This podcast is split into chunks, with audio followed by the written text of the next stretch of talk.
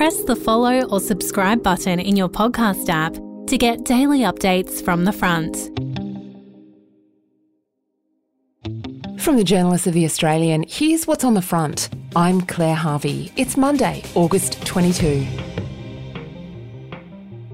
Anthony Albanese is under pressure to grant entry to tens of thousands of foreign workers waiting to get to Australia and create a new class of low skilled visas.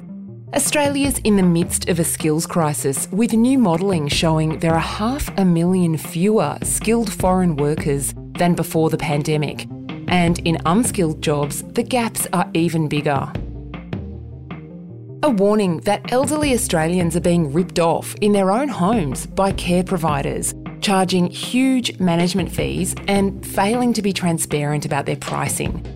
A health department report obtained by The Australian also says some agencies are rorting the system by claiming items on behalf of clients such as flights, holidays, and renovations.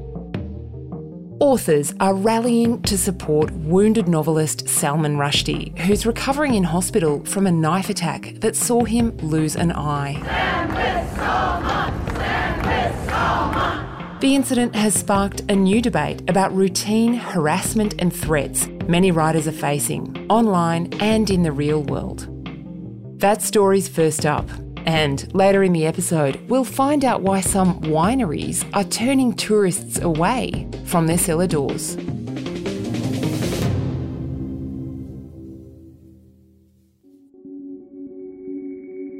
Over a literary career spanning five decades, British author Salman Rushdie has been subject to political firestorms and death threats. It was his most famous novel, The Satanic Verses, that also became his most controversial.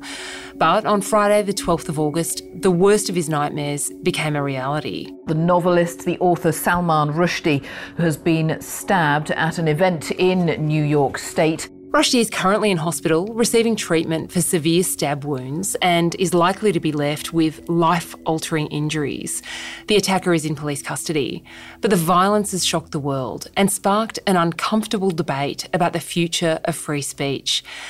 Jacqueline Magnay is our Europe correspondent and she's been following the story closely. Jack, let's go back to the start. Why has Salman Rushdie spent most of his life on the run? Well, Salman Rushdie was quite celebrated author at the time when he was commissioned by his publishers to write a book. We're talking about a $500,000 advance back in 1988.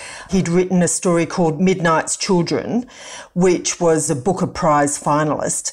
He went to school in England in Rugby and then he went to King's College in Cambridge. So he was a contemporary there of Clive James and Germaine Greer.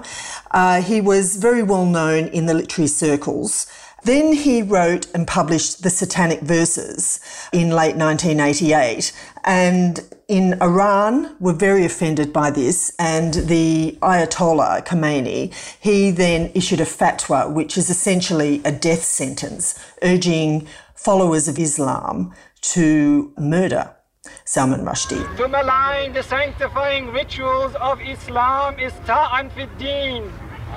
And ta'an fid deen is blasphemy, and blasphemy is a capital crime in Islam, punishable by death. So Salman Rushdie then had to go into hiding. He was living in England at the time and was protected by the British police for many years. He's then since moved over to the United States where he after a period of time, I think he felt quite comfortable with his life, even though he had this death sentence hanging over his head. The police have made it very clear we don't know the motive of his attacker, Hadi Matar, but what do we know about him? The attacker is American, but he's of uh, Lebanese descent. His father is Lebanese, lives in southern Lebanon, and his mother has since denounced him, says that she doesn't want to see him ever again, and believes that he was brainwashed when he went to southern Lebanon to visit his father. We've also got the attacker who's spoken to the New York Post, who said he has only read a few pages of the Satanic Verses. When he was attacked, Rushdie was giving a speech about the importance of protecting writers in peril. What do you think this attack says about the status of free speech right now? Well, Salman Rushdie himself has said that he's felt that over the decades of his uh, quite bizarre life now, that the mood has changed. To be famous for the wrong thing is a terrible fate. You know, and I've now spent a dozen years of my life trying to climb out from under that. You know, I'd be quite happy to be less famous for the right thing. He's kind of won the battle in that Satanic Verses continues to be published and people continue to read it. But has he won the war?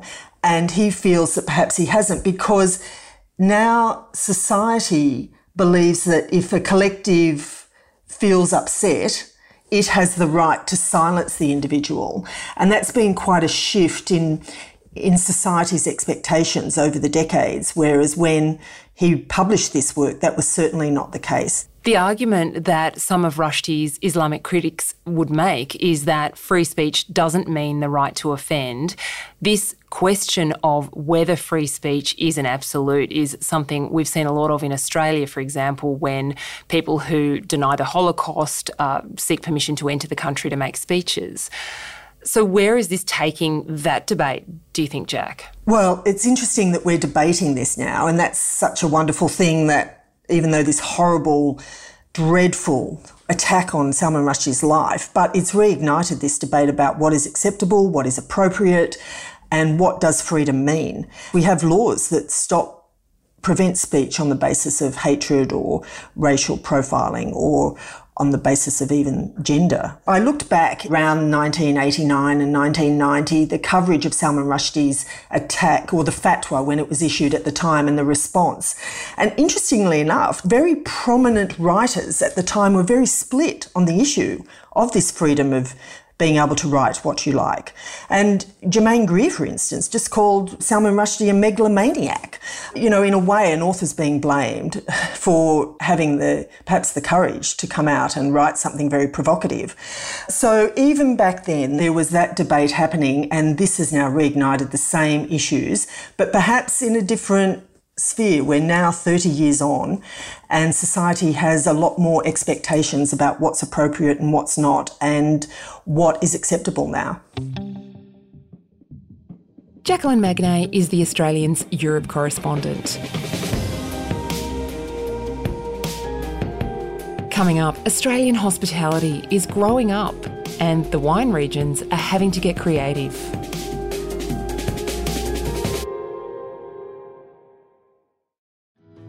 My name is Manny Carudis, and I'm a former New South Wales policeman turned investigative reporter with a passion for missing persons cases.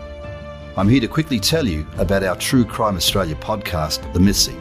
In this series, I look at old missing persons cases which have all gone cold in an attempt to try and uncover new information which could help see these missing people reunited with their loved ones or any form of clue that could bring these families closure.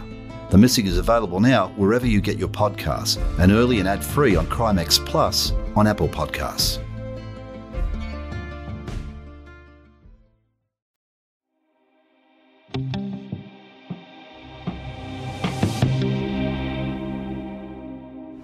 Australia. Whoever came up with this place deserves a real pat on the back.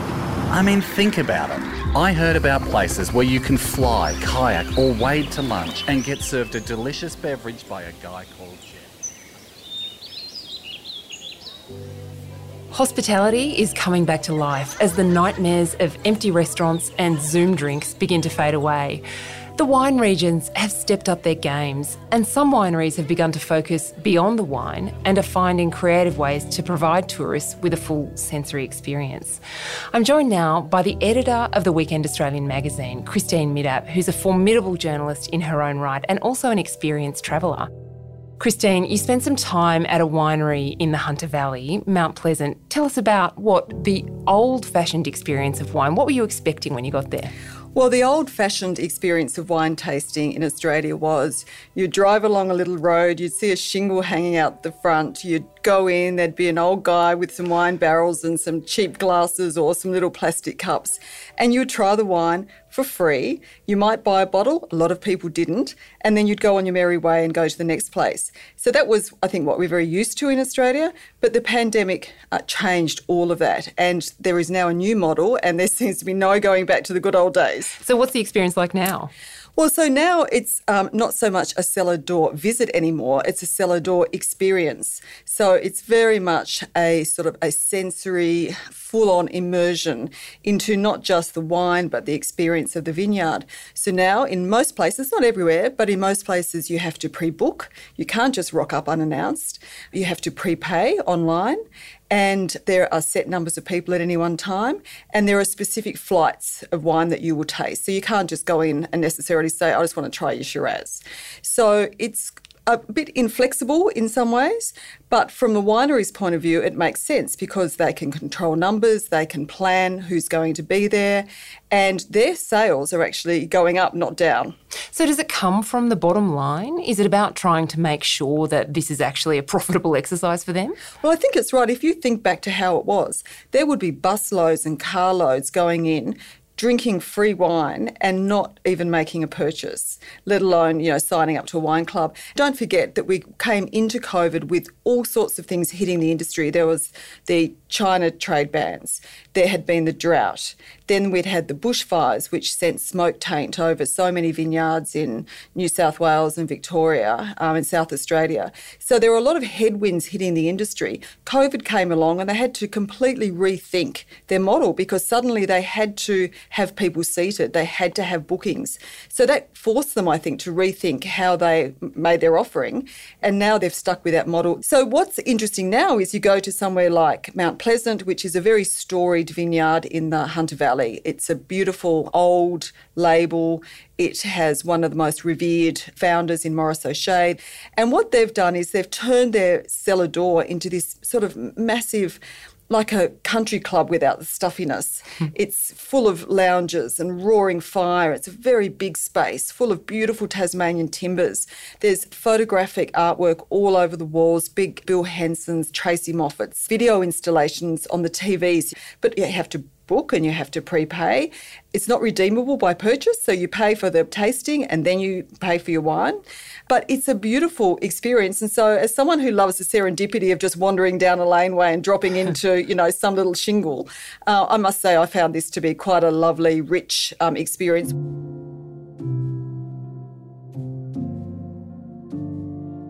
Is this the Australian tourism sector growing up?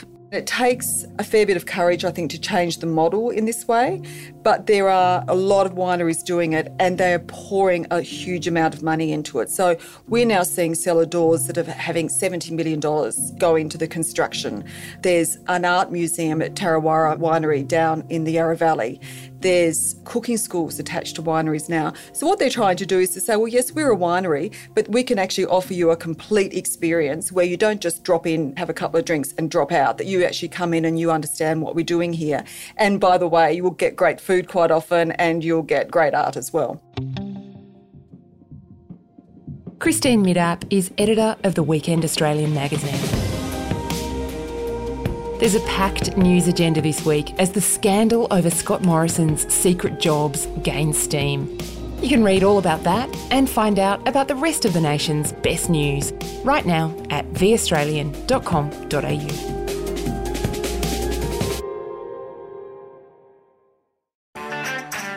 Sarah Le Marquand, editor in chief of Stellar and host of our podcast called Something to Talk About.